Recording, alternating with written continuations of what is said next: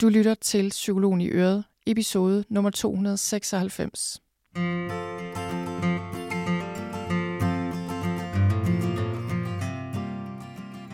Velkommen til Psykologen i Øret. Jeg er psykologen Birgitte Sølstein, og Øret, det er dit.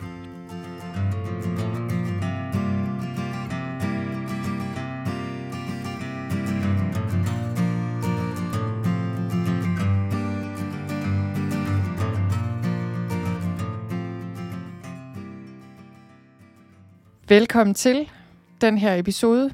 Velkommen til alle sammen, der lytter med derude. Og øh, ja, hvis du lytter til den her episode, lige når den kommer ud, så er det snart jul. Der er en uges tid til, og øh, jeg sidder her på mit kontor slash studie slash det sted, vi øh, opbevarer julegaver i år, fordi vi plejer at gøre det i kælderen, og det, øh, det fungerer ikke rigtigt.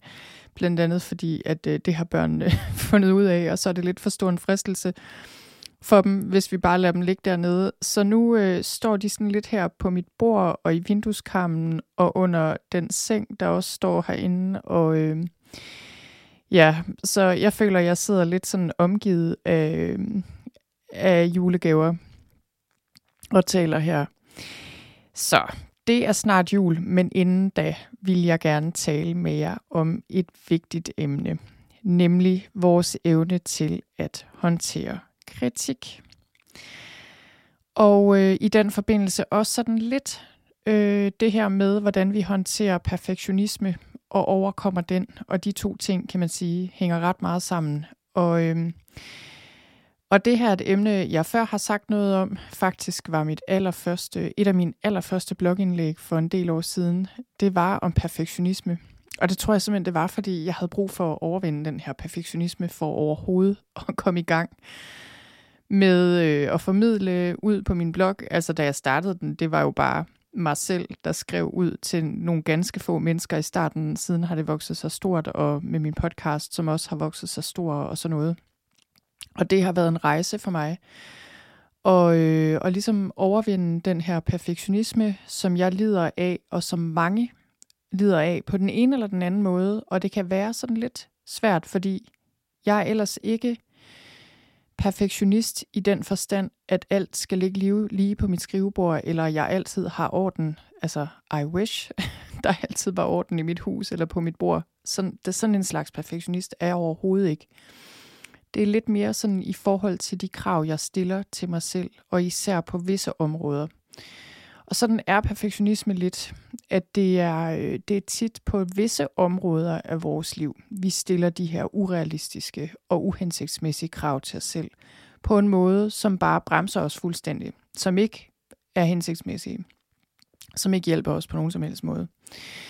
Nå, men, øh, men det har jeg sagt noget om tidligere, øh, eller skrevet noget om, og, øh, og faktisk også for et par år siden, tror jeg det er i hvert fald, skrev jeg et blogindlæg, som handlede om, hvordan man håndterer øh, usaglig kritik og ubehagelig kritik. Og øh, nu fik jeg lyst til at lige vende tilbage til det emne.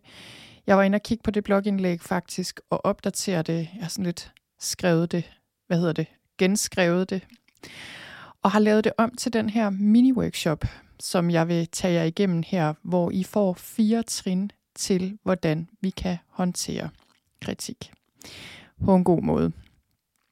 Både så øh, det kommer os selv til gode, så vi ikke kommer til at sige eller gøre noget, vi kommer til at, øh, at fortryde. Og selvfølgelig så også, så vi ligesom øh, i det omfang, vi skal, så vi modtager kritik og svarer på den på en ordentlig måde.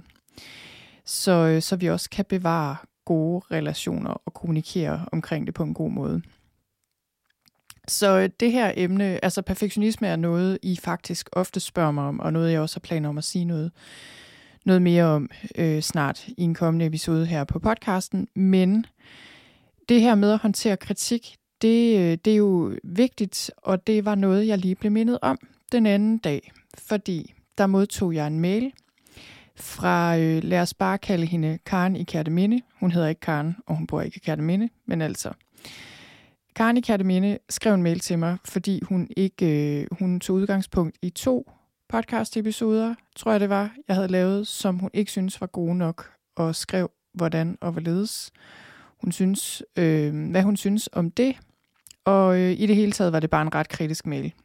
Og ikke rigtig andet end det. Og det var jo rigtig godt, fordi det gav mig lige mulighed for at brushe op på mine egne evner til at håndtere kritik.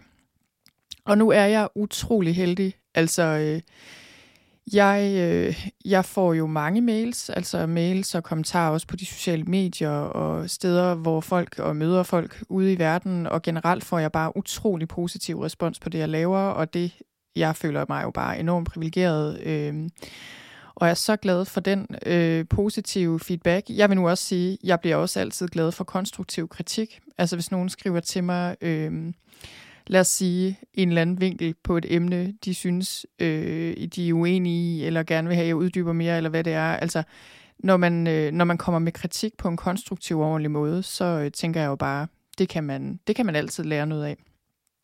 Og jeg synes jo bare, det er fedt, når folk gider overhovedet at bruge tid på at skrive en mail og komme med noget feedback. Og, og nogle gange kan jeg bruge det til noget, og går måske endda ind og retter noget, hvis det er vigtigt. Andre gange tænker jeg bare, nå okay, fint nok. Øhm, og andre gange ignorerer jeg det. Og det, det gør jeg sådan set øh, kun, hvis det er usaglig kritik, og hvis det er formuleret på en måde, hvor jeg tænker, okay, den, den mail behøver jeg ikke at svare på. Men det er sjældent, så jeg er meget privilegeret på den måde.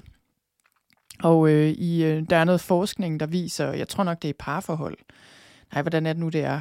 Jo, altså der er noget forskning, der viser det der med, at der skal være mange flere positive interaktioner øh, for hver negativ interaktion, for at det ikke skader relationen. Og der, der er selvfølgelig forskel på, om man taler venner, eller kolleger, eller parforhold her. Men altså, det er jo det der med, at, øh, at negative kommentarer og negativ kommunikation, det, det fylder mere end det positive, fordi, som i neuropsykologien, som vi siger der, hjernen er som velcro for de positive ting.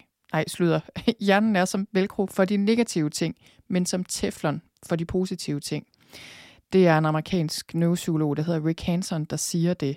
Og det er jo virkelig rigtigt. Så det vil også sige, øh, hvis når vi får en negativ kommentar eller kritik, så fylder det meget mere, end når vi får en positiv eller måske en neutral kommentar. Så på den måde er jeg jo bare super heldig, øh, at jeg får så meget positiv øh, feedback. Men altså, så kom mailen her fra Karen fra Kærteminde, og, og det var fint nok. Jeg, jeg skimmede den lige, tror jeg, da den kom, øh, og kunne med det samme se, okay, den var skrevet sådan lidt i en kritisk, øh, sådan lang smøre om et eller andet, og ikke rigtig så meget andet. Og så var der også et par kommentarer, som lige sad lidt under bæltestedet, hvor jeg tænkte, okay, whatever, videre til næste mail. Og det jeg nogle gange gør med den slags mails, som jeg ikke får særlig mange af, men, men typisk vil jeg faktisk bare slette dem, hvis det er noget, jeg tænker om, det behøver jeg slet ikke at svare på. Egentlig bare give slip på det. Men øh, så senere øh, den anden dag vendte jeg lige tilbage til den her mail og gik lige ind og kiggede, okay, hvad er det egentlig, hun skriver her? Er der noget, jeg kan tage til mig? Og øh, det, der var den ene episode, hun ikke kunne lide på grund af det ene, eller hvor hun ligesom synes, jeg manglede og noget selvindsigt og gå videre ind i et emne, og noget, jeg tænkte, om det, det kan da egentlig godt være, men altså det, det valgte jeg så ikke at gøre lige der, og, og den anden, jamen det kan jeg dårligt nok huske. Men så var der en kommentar, som, øh, som var sådan lidt mere, hvad skal man sige, øh, udskammende, eller som jeg i hvert fald oplevede som ret ubehagelig. Og sådan tænker jeg jo tit, det er med, med kritik. Altså den form for kritik, som kan være svær at håndtere. Altså det kan jo være svært nok at håndtere kritik, når vi får helt reel kritik for et eller andet, vi har gjort forkert, eller nogen er uenige med os, eller hvad det er. Øhm, jeg tænker bare, når den er formuleret på en ordentlig måde, sagt i en ordentlig tone, og hvor intentionen er venlig, og, og der ligesom bliver input til en, en god dialog, jamen øhm, det tænker jeg er, jamen er, altså, det er måske ikke så svært. I hvert fald ikke lige så svært, som når det er noget, der er lidt mere øh, ubehageligt. Og det, nu, øh, nu har jeg ikke mailen her foran mig, og, og jeg kan heller ikke øh, præcis huske, det, hvad det var, der blev skrevet her, og det er også lige meget. Men det var noget i stil med, jeg synes, du burde gøre dig mere umage med din podcast. Lad være med bare at sidde og improvisere. Og, nu, og det her er faktisk mere eller mindre ordret. Lad være med bare at sidde og improvisere lige fra hoften, mens din mand er ude med dine børn, syge børn på legepladsen. Øh, altså, det var noget i den stil. Og det, nu kommer vi så til de her fire trin i forhold til, hvordan man håndterer kritik, fordi det ramte mig egentlig af flere årsager, øh, og det, det vil jeg egentlig ikke gå så meget ind i, men, men det der så sker, når man får den type kritik, altså det der i hvert fald sker med mig, kan jeg sige, det er, at øh, ja, så går mine forsvarsmekanismer lidt i gang. Og, øh, og det, det handler jo om, jamen øh, først så bliver det noget med, altså min go-to, min første, og der, der kan man sige, der er jo sådan forskellige forsvarsmekanismer, der kan gå i gang, når vi får kritik. Og øh, det kan være en, øh, en meget klassisk, som jeg også altid, eller i hvert fald typisk, går i gang hos mig, det er det der med at gå til modangreb. Så det vil sige, og også sådan lidt vil forsvare sig. Og det, det fik jeg egentlig også lyst til, lige da jeg sådan kiggede lidt nærmere på det her, den her mail. Fik lyst til at svare på den her mail og skrive en hel masse og trykke send, og så kunne hun bare rigtig øh, forstå, hvad jeg synes. Øh, så det, og du kender sikkert godt det her, ikke? Altså det det, det, det for mange af os er det det første instinkt, øh, når vi føler os kritiseret. Og for mig, der var det noget med noget skam og noget kedelighed og noget vrede og ting og sager, der ligesom gik i gang. Og så er min instinktiv reaktion at gå til modangreb. Og ligesom, hvis folk prøver at udskamme mig øh, og bruge sarkasme, så gør jeg det samme. Og det, det er ikke fordi, det gør jeg heldigvis ikke så meget, altså udadtil. Men, men det er mere ind i mig selv, jeg får lyst til det. Så, øh, så det er sådan ligesom at bekæmpe kritik med kritik, bekæmpe skam med skam på en eller anden måde. Ikke? Og det, øh, det er en typisk forsvarsmekanisme. Noget andet, vi typisk så gør, og det her det er så det næste, jeg gør typisk også, det er, at vi vender kritikken mod os selv og går til selvangreb på en eller anden måde. Og det er også meget almindeligt. Og igen, her er vi meget forskellige, hvad vi ligesom tyr til i første omgang. Og, og tit så, så føler jeg mig, at vi ligesom skal igennem forskellige af de her reaktioner. Og det her vil være noget med, at du måske tænker, åh nej, øh, nu skal jeg også forklare eller undskylde, fordi det er også mig, der bare ikke er god nok, eller ligesom øh, du tænker bare, jamen de har også ret, og jeg dur heller ikke til noget. Det er sådan her, hvor vi dukker os og vender raseriet indad, og ligesom øh, bliver meget, meget selvkritiske og går til angreb på os selv, bebrejder os selv, at vi overhovedet har gjort det. Altså jeg kunne for eksempel tænke, ej, men min podcast er simpelthen også så dårlig, og hun har fuldstændig ret, og jeg burde gøre mig mere umage, og jeg ved godt, det ikke er godt nok. Det synes jeg jo heller ikke selv øh, på den her måde. Så det bliver sådan en overdimensioneret skamfølelse, øh, det kan det i hvert fald blive for mig, overdimensioneret selvkritik, selvbebrejdelser, øh, hvor det bliver noget om noget med, at du bare føler dig fuldstændig forkert og fuldstændig udulig, og altså vender den her kritik indad på en overdimensioneret måde mod dig selv. Ikke bare den handling, lad os sige, min podcast, eller hvad jeg nu, et eller andet, jeg har skrevet eller sagt, men nu er jeg simpelthen bare ikke god nok, og det skammer jeg mig over. Så er der en tredje ting, som også er en øh, almindelig forsvarsmekanisme, føler jeg. Det er det der med at lade, som om man er ligeglad. Eller måske sådan begynder at analysere situationen og forholde sig mere intellektuelt til det. Så det her, øh, det kunne man, med et fint ord kunne man kalde det her forsvar for distancering for følelser, eller intellektualisering. Altså distancering, det, øh, det er når vi... Øh, altså et sundt niveau af distancering kan være rigtig godt, især en gang imellem, øh, når, når, vi lige, når der kommer en følelse, og vi har brug for lige at holde den lidt i strakt arm. Så alle de her forsvarsmekanismer, der er sådan set ikke noget galt med dem. Det er meget, bare det der med, når de bliver for overdimensioneret, og, og det, det har også noget med timing at gøre, men også når vi ligesom øh, bliver, bliver kabret af dem og handler ud fra dem. Det er også det er der, problemerne opstår. Så distancering er jo noget med bare at sige, at jeg er fuldstændig ligeglad med, hvad andre synes om mig. Jeg er helt kold over for kritikken. Altså, vi gør os ligeglade, fordi vi ikke kan håndtere de følelser, der følger med faktisk, og mærke, hvordan det her påvirker os. Og problemet er selvfølgelig, når vi distancerer os fra vores følelser, jamen, så kan vi ikke mærke os selv. Øh, vi kan heller ikke så godt blive i relationen med andre. Øh, altså vi, vi mister ligesom fornemmelsen af, hvad der overhovedet foregår. Vi kan ikke mærke vores følelser.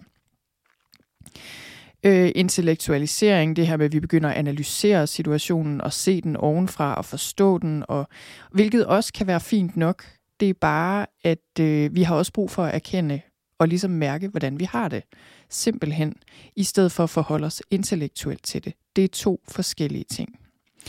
Så, øh, så det var bare lige lidt om de her almindelige forsvarsmekanismer, der kan gå i gang, når vi, øh, når vi for eksempel modtager kritik. Så, og, og jeg tænker jo, nogle gange gør de, og nogle gange gør de ikke. Altså, og igen tilbage til det her med, jeg tror også, det kommer rigtig meget an på, hvordan kritikken bliver leveret, men selvfølgelig også, hvor følsom vi er over for kritik. Fordi jeg har også oplevet nogen, som, altså selvom man leverer en kritik fuldstændig lige ud af landevejen, savligt, to the point, man går efter bolden og ikke personen, så kan folk alligevel have utrolig svært ved at rumme det, fordi de, de føler sig ramt, eller ikke kan se, måske ikke har nogen selverkendelse, eller er fuldstændig uenige i, at øh, der er begået en fejl. For eksempel, altså jeg kommer lige til at tænke på et samarbejde, jeg havde med en, jeg havde hyret til nogle ting, og jeg fik nogle ting tilbage, og der var bare masser af stavefejl, og det var bare ikke godt nok. Øh, altså, i, det var simpelthen ikke øh, det, vi havde aftalt. Og det, det, var, det var sådan set nogle meget konkrete ting, men til trods for det, så blev vedkommende meget, gik helt i forsvarsposition, da jeg påpegede det og sagde, det her, det, det kommer vi til at lave om, og vi må ligesom finde ud af noget, fordi det her, det, det er ikke den, den vare, øh, der skal leveres. Og det, øh, det der med, når folk ikke vil indrømme, at der er et problem, eller at de har begået en fejl, eller hvad nu. Altså det, for nogle mennesker kan det bare være utrolig svært, og så bliver det selvfølgelig svært at komme videre. Men ellers, så tænker jeg jo typisk de her forsvarsmekanismer, altså sådan har jeg det i hvert fald, de går mere i gang, når det bliver lidt mere sådan noget ubehagelig kritik. Og ubehagelig kritik, altså... Øh, hvad skal man sige, det kan være sådan, øh, hvad er ubehagelig kritik? Det tror jeg er meget individuelt, hvad det vil sige. Men øh, for eksempel det her med, at det går mere på din person, og ikke på det, du har gjort eller sagt, eller et eller andet, en konkret ting. Det kan også være indirekte kritik, kan også være rigtig svært. Øh, sådan sarkastiske spørgsmål for eksempel, sådan noget. Det kan også være tonefaldet, altså hvor der er undertoner af noget, udskamning sådan mellem linjerne. Øhm, og det handler jo rigtig meget også om intentionen bag, når folk får sagt noget, hvordan de mener det. Og også sammenhængen. Altså det kommer jo, det, det betyder også noget, om du bliver kritiseret foran hele dit team, lad os sige, i stedet for måske lige at tage den i ene rum. Altså der er mange ting her, der gør sig gældende i forhold til, hvordan kritik rammer os, og hvor nemt det er at lytte til, øh, osv. Nå. Men nu tror jeg, vi hopper videre til de her fire trin. Og, og det jeg også vil sige her egentlig, en, en af de grunde til, at jeg også fik lyst til at tage det her op nu, det var fordi, jeg begyndte at sidde og tænke på, øh, jeg begyndte faktisk at sidde og tænke lidt på nytåret og de nye ting, jeg gerne vil realisere næste år.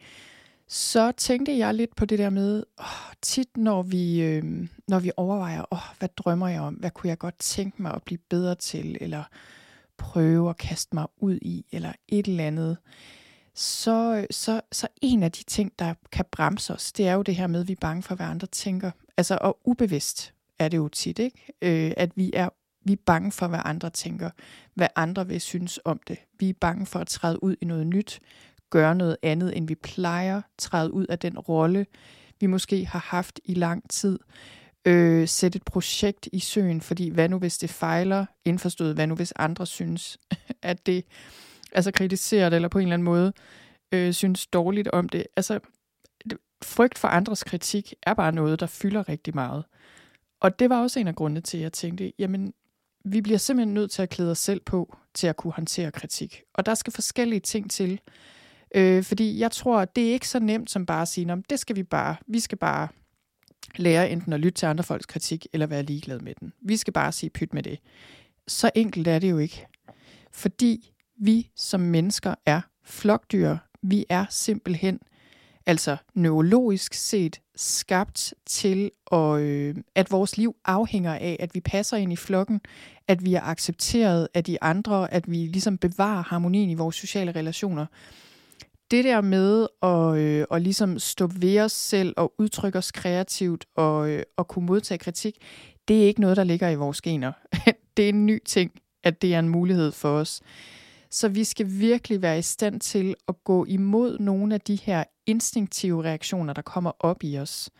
Og det kræver noget styrke, og det kræver noget øh, virkelig sådan, at vi kan hvile i os selv og have et rimelig solidt selvværd. Og føler jeg også, have nogen omkring os, nogle ganske enkelte mennesker, vi kan læne os op af, som kan minde os om, at det er okay, også hvis, hvis andre måske ikke synes, det er godt nok, det vi laver, eller kritiserer os for et eller andet.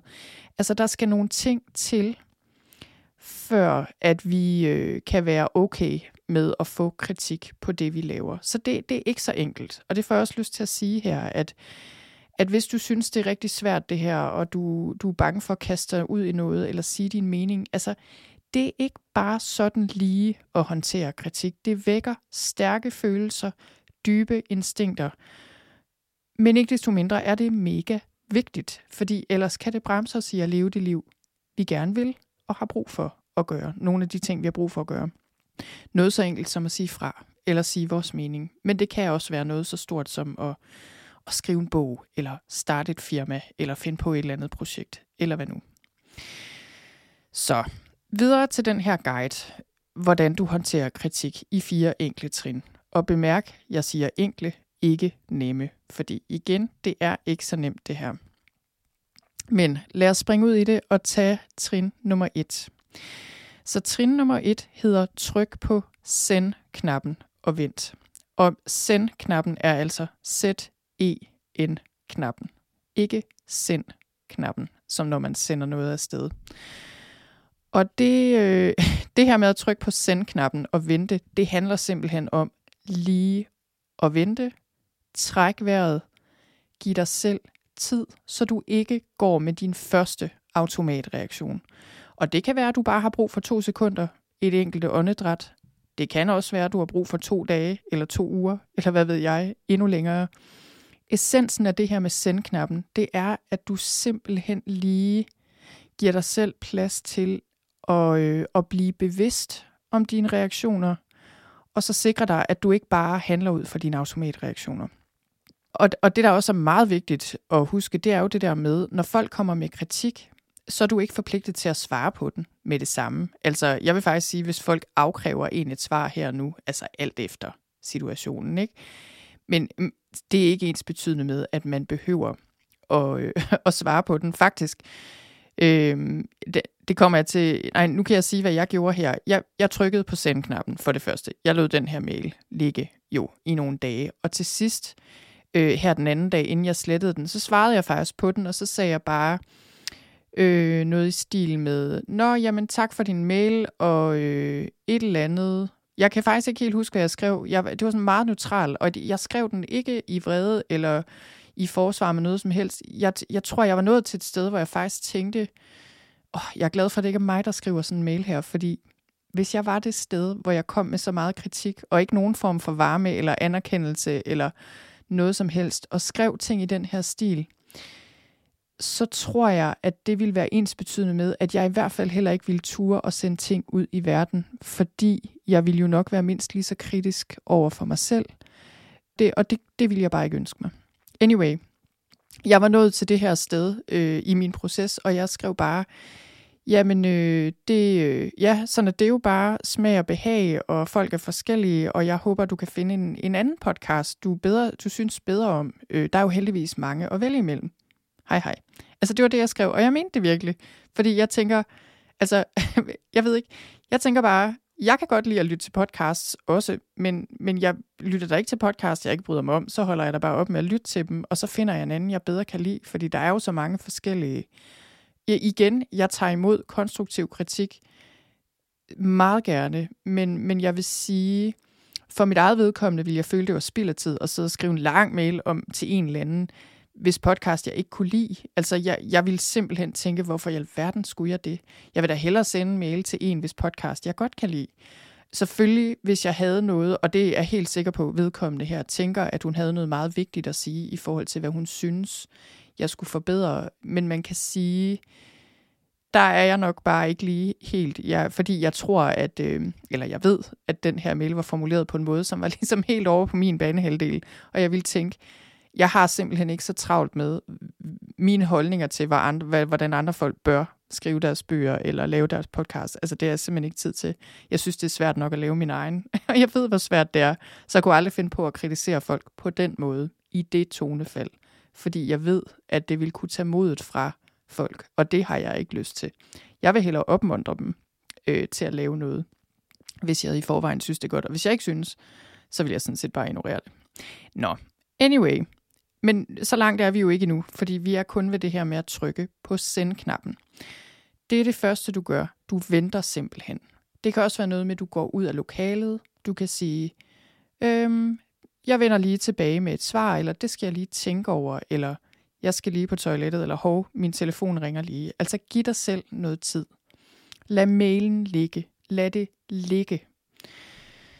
Så, øhm, og, det, og, og jeg vil sige, at det her gælder jo især, hvis vi kan mærke, at den kritik, der kommer, vækker stærke reaktioner, at vi bliver vrede, eller får trang til at undskylde, eller forsvare. Altså, det gjorde jeg jo også her, ikke? Jeg fik jo lyst til at sige, altså, jeg, jeg, jeg har en gang lavet en podcast episode, og det var så åbenbart den, hun havde lyttet til, hvor min mænd havde taget børnene ud af huset. Jeg improviserer dem ikke. Nogle gange øh, gør jeg delvist. Det er meget sjældent. Jeg forbereder mig som regel ret godt. Men altså, alt det her, jeg kunne få lyst til at begynde at forsvare mig, og jeg begyndte at føle mig stakkels og sige, altså, jeg kunne aldrig finde på at sende mine børn ud af huset, hvis de var syge, men måske har hun misforstået det, fordi måske har jeg sagt, at jeg har en, syg, en søn med en kronisk sygdom. Han kan ikke være alene, selvom han er 13, fordi han har epilepsi, og selvfølgelig kunne jeg få ondt af mig selv og begynde at, at forklare hende det, og kan hun da ikke forstå, at jeg har en syg søn. Alt muligt. Altså sådan noget der. Hvis de her reaktioner kommer op, så, så vil jeg bare anbefale, tryk på send-knappen, sig til dig selv, tale af sølv, tavshed af guld, Giv dig selv et øjeblik. Det var trin nummer et. Så kommer vi til trin nummer to, som er det, jeg kalder sortering. Og jeg ved ikke helt, hvad jeg skal kalde det her trin egentlig, men altså det handler jo om at blive bevidst om dine reaktioner og forsvarsmekanismer. Så du har trykket på send-knappen. Nu har du lige lidt tid til at give plads til dine umiddelbare reaktioner og sortere lidt i dem. Og her er det virkelig vigtigt, at du ikke dømmer dig selv, og ligesom, altså at du giver plads til de reaktioner, der er. Det er også derfor, jeg kan sidde her og tale åbent om, jamen jeg kan få det sådan, og jeg kan få det sådan. Jeg dømmer ikke mig selv for det. Jeg ved det er naturligt. Og det, øh, altså jeg tager ansvar for mine handlinger og mine ord selvfølgelig. Så jeg, jeg giver ikke mig selv lov til bare at gå ud og handle på de her impulser, og trang til bare at sable folk ned den anden vej. Men, men mine følelser og tanker og reaktioner, de er jo bare, hvad de er og sådan er det også med dine følelser og tanker og reaktioner. Så du giver dig selv her i sorteringsfasen et øjeblik til lige at blive klar over, okay, hvad er der ligesom her? Og det kan tage kort tid, eller det kan tage lang tid. Og i den her sorteringsfase kan det også være, at du har brug for at tale med andre, måske skrive ned, hvordan du har det. Altså, der kan være forskellige måder at gøre det her på, alt efter hvor stort eller småt det her ligesom er. Men det, der er meget vigtigt her, når du sorterer, det er, at du skal se det lidt som en opgørelse. Så du skal ikke, du skal prøve at lade være med at blive kabret af dine reaktioner og tanker og historier om dig selv og andre og alt det her. Og ligesom være med det, se på det, gå helt tæt på, hvad du oplever, hvad der foregår fysisk i din krop. Det kan også være en god idé. Og ligesom lave den her bevidste, sådan lidt neutrale sortering. Ikke, ikke for at, øh, at tage overdrevet meget afstand til dine følelser, men bare lige tilpas meget afstand til, at du kan være bevidst med det. Og det kan jo være mega svært, det her. Altså, jeg har prøvet en gang, det var ikke, det var ikke det her tilfælde. For nogle år siden var der nogen, der havde, øh, hvad skal man sige, altså, der var nogen, hvor jeg simpelthen skrev en mail, altså øh, jeg er så glad for, at jeg ikke sendte den mail. Jeg måtte lægge bånd på mig selv, for ikke enten at ringe til vedkommende, eller skrive til vedkommende, eller det, det kan bare være så svært, når man er meget vred. Det har jeg så meget forståelse for, og, og man kan også komme til at sige og gøre ting og skrive ting. Det er jeg også før kommet til. Sådan er det. Vi begår fejl, og så lærer vi af dem. Men altså, det kan være meget godt øh, lige at tjekke os selv og sortere, fordi det, vi instinktivt har lyst til at gøre, er ikke altid det rigtige. Lige i det her tilfælde. fordi det vi, og der kan være meget stor forskel på det, vi instinktivt har lyst til at gøre, rive hovedet af folk for eksempel, eller kritisere dem tilbage, og så det, vi intuitivt ved, er det rigtige at gøre. Og for at kunne få mere adgang til vores intuition, altså vores sådan indre stemme, kunne man kalde det, dit dybere selv, din dybere ro, så skal du lige trække vejret og lige øh, igennem nogle af de her følelser. Sådan har jeg det i hvert fald tit, og sortere lidt i de her tanker og have mere kontakt til dig selv. Og så kan du bedre mærke intuitivt, okay, hvad er sund fornuft her? Hvad er klogt, klogt og godt at gøre? Og, og helt ærligt, altså min intuition, øh, 9 ud af 10 gange, hvis, hvis jeg bliver mødt af sådan noget her, så er min intuition altid, lad være med at hænge dig i det. Lad være med at bruge energi på det. Lad være med at svare en eller anden lang, forsvarende, forklarende mail. Hvis du skal noget overhovedet, øh, svar bare fuldstændig venligt og kort tilbage. Giv slip på det. Altså, som regel er det det, min intuition siger. Der kan også nogle gange være brug for at sætte en grænse, øh, og det, altså, det, øh, det kan sagtens være. Det vil du også kunne mærke, hvis der er brug for. Det var der ikke brug for her, fordi for, for mit vedkommende med den her mail, det er ikke en, en person, jeg kender, eller altså, har nogen relation til. Øh, så det, det kunne jeg sagtens give slip på. Det var nummer to, det her med sortering. Så kommer vi til nummer tre, få første udkast ud af systemet. Og nu, altså, jeg føler, at nummer to og nummer tre, de her trin hænger jo lidt sammen. Men for første, altså med første udkast, der mener jeg, at det, som du eventuelt skal tilbage og sige, eller måske skrive, der skal du ligesom have lavet første udkast. Og første udkast er sjældent det endelige udkast. Så det her kan være noget, du, du tænker. Først, først så tænker man, okay, jeg vil sige det og det og det, sådan i vrede, og så tænker man, okay, måske skal jeg lige formulere det lidt mere venligt. Og stille og roligt får man arbejdet med en version, hvor man også får noget, øh, ja, noget venlighed og varme ind i beskeden. Man får måske tænkt over lige at se det fra den andens perspektiv, få noget medfølelse ind.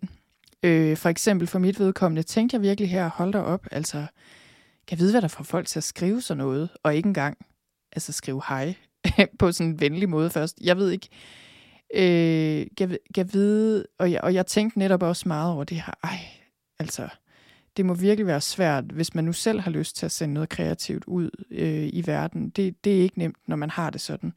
Og jeg må sige, det her, øh, det var også, altså, i forhold til det her med at arbejde lidt med, øh, bare give slip på det her for mit vedkommende, det handlede også meget om, at jeg tænkte, okay, Nej, det kan godt være, at jeg ikke kunne finde på nogensinde at kritisere nogen for deres arbejde på den der måde, men, men så gør jeg det måske på andre måder.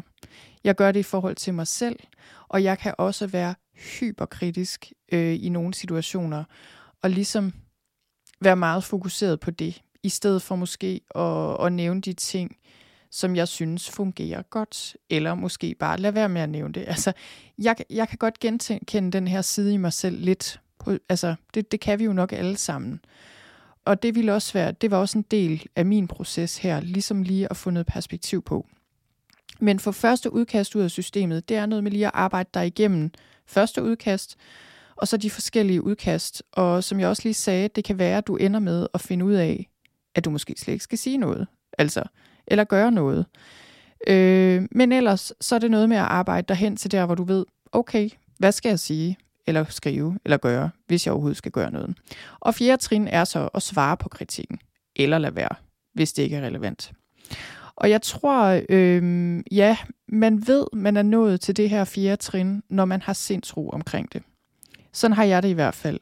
Og det betyder ikke, at jeg har altså sådan helt ro over det hele med det. Lige i det her tilfælde, det var ikke noget, der sådan gav mig den store uro i sindet. Men der har været andre gange selvfølgelig, hvis jeg skal tilbage og sige noget til nogen, så kan det godt give mig uro. Altså jeg kan være bange for det, og det er sådan er ukomfortabelt, og åh, man vil jo heller ikke have, at folk får det dårligt, og sådan.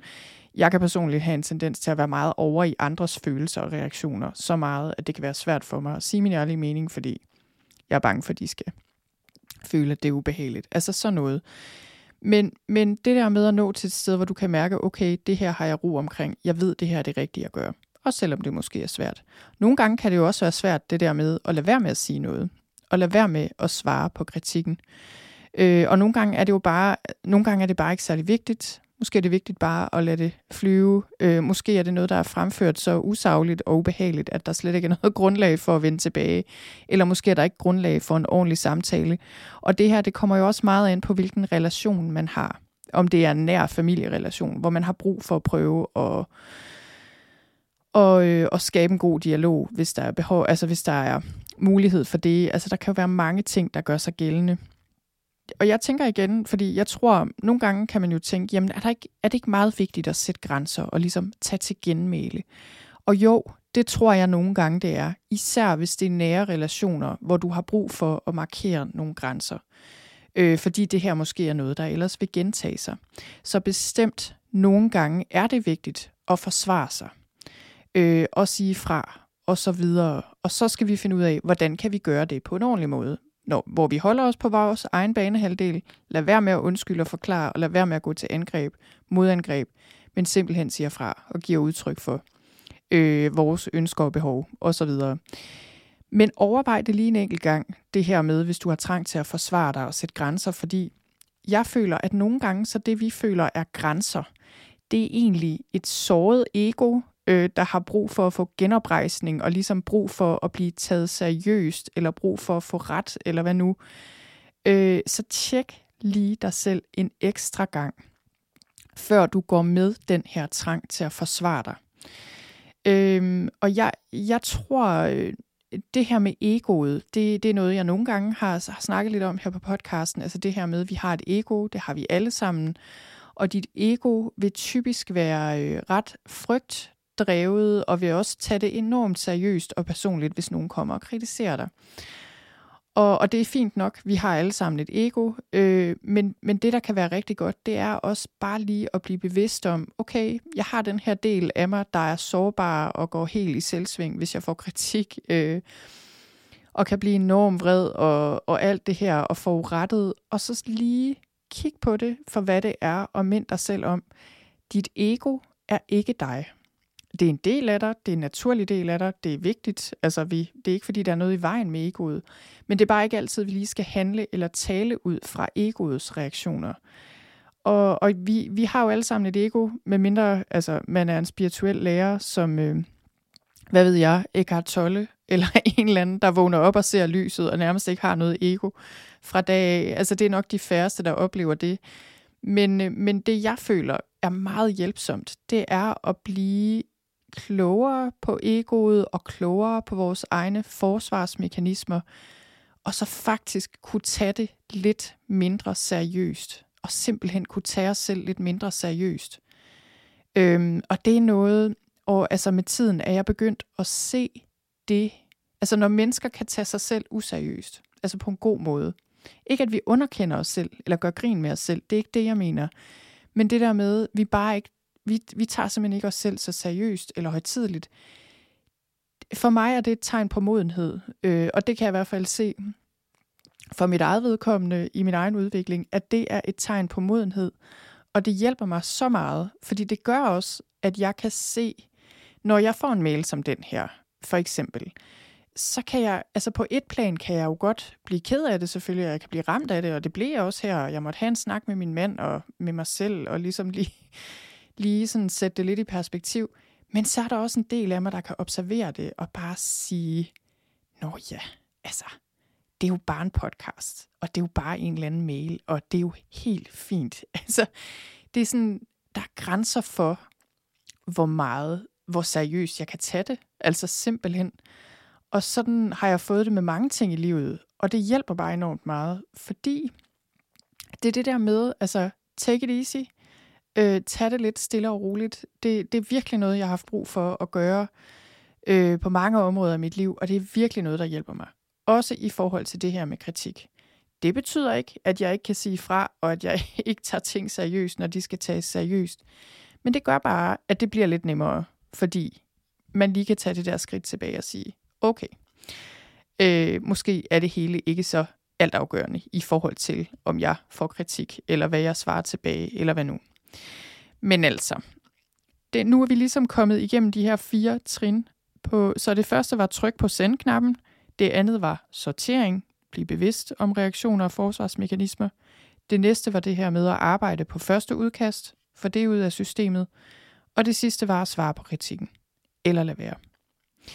Og øh, jeg vil også lige sige, at noterne til den her episode finder du inde på min hjemmeside. Der finder du også den her podcast episode på skrift, sådan ikke sådan helt, men øh, jeg har skrevet blogindlæg, eller opdateret det her blogindlæg, hvor meget af det, jeg siger her, øh, er noget, du kan finde på skrift, og især også de her fire trin til at håndtere kritik. Øh, det, det finder du derinde, så du kan gå derind lige og genopfriske dem, hvis du har brug for det. Og så får jeg ellers bare, øh, jamen her til sidst får jeg lyst til at sige, at det her er jo ikke noget, altså hverken jeg eller ret mange andre, jeg kender, det er jo ikke noget, man sådan lærer, og så kan man bare det fra resten af livet. Altså det er jo noget, man øver sig på på jævnlig basis, og, øh, og man bliver bedre til det. Det er jeg i hvert fald blevet. Vi, øh, vi bliver bedre til at være med vores følelser og forsvarsmekanismer, og vi, får, vi bliver bedre til at se egoet for, hvad det er. Øh, vi bliver bedre til lige at tænke os om, inden vi svarer på kritik. Øh, det, er jo, det er jo en proces, altså. Og det her handler jo også om kommunikation, som er en kæmpe ting, og det er ikke noget, vi bare mestrer en gang for alle. Det er noget, vi lærer om hver eneste dag, øh, og kan blive bedre til. Så øh, jeg håber, at du føler, at du lærte noget her, og fik noget med dig, du kan bruge til noget. Jeg håber, at hvis du, øh, hvis du synes, det her var brugbart, håber jeg også, du vil dele den her episode med andre. Send den til en, du kender. Snak med det. Øh, snak med folk i dit team om det, eller hvad ved jeg. Din kusine, eller din mor, eller din tennismakker, øh, eller en eller anden. Altså få en snak om det her, fordi det er et vigtigt emne. Så øh, ja, det var det, jeg havde for i dag. Så vil jeg bare sige tusind tak, fordi du lyttede med.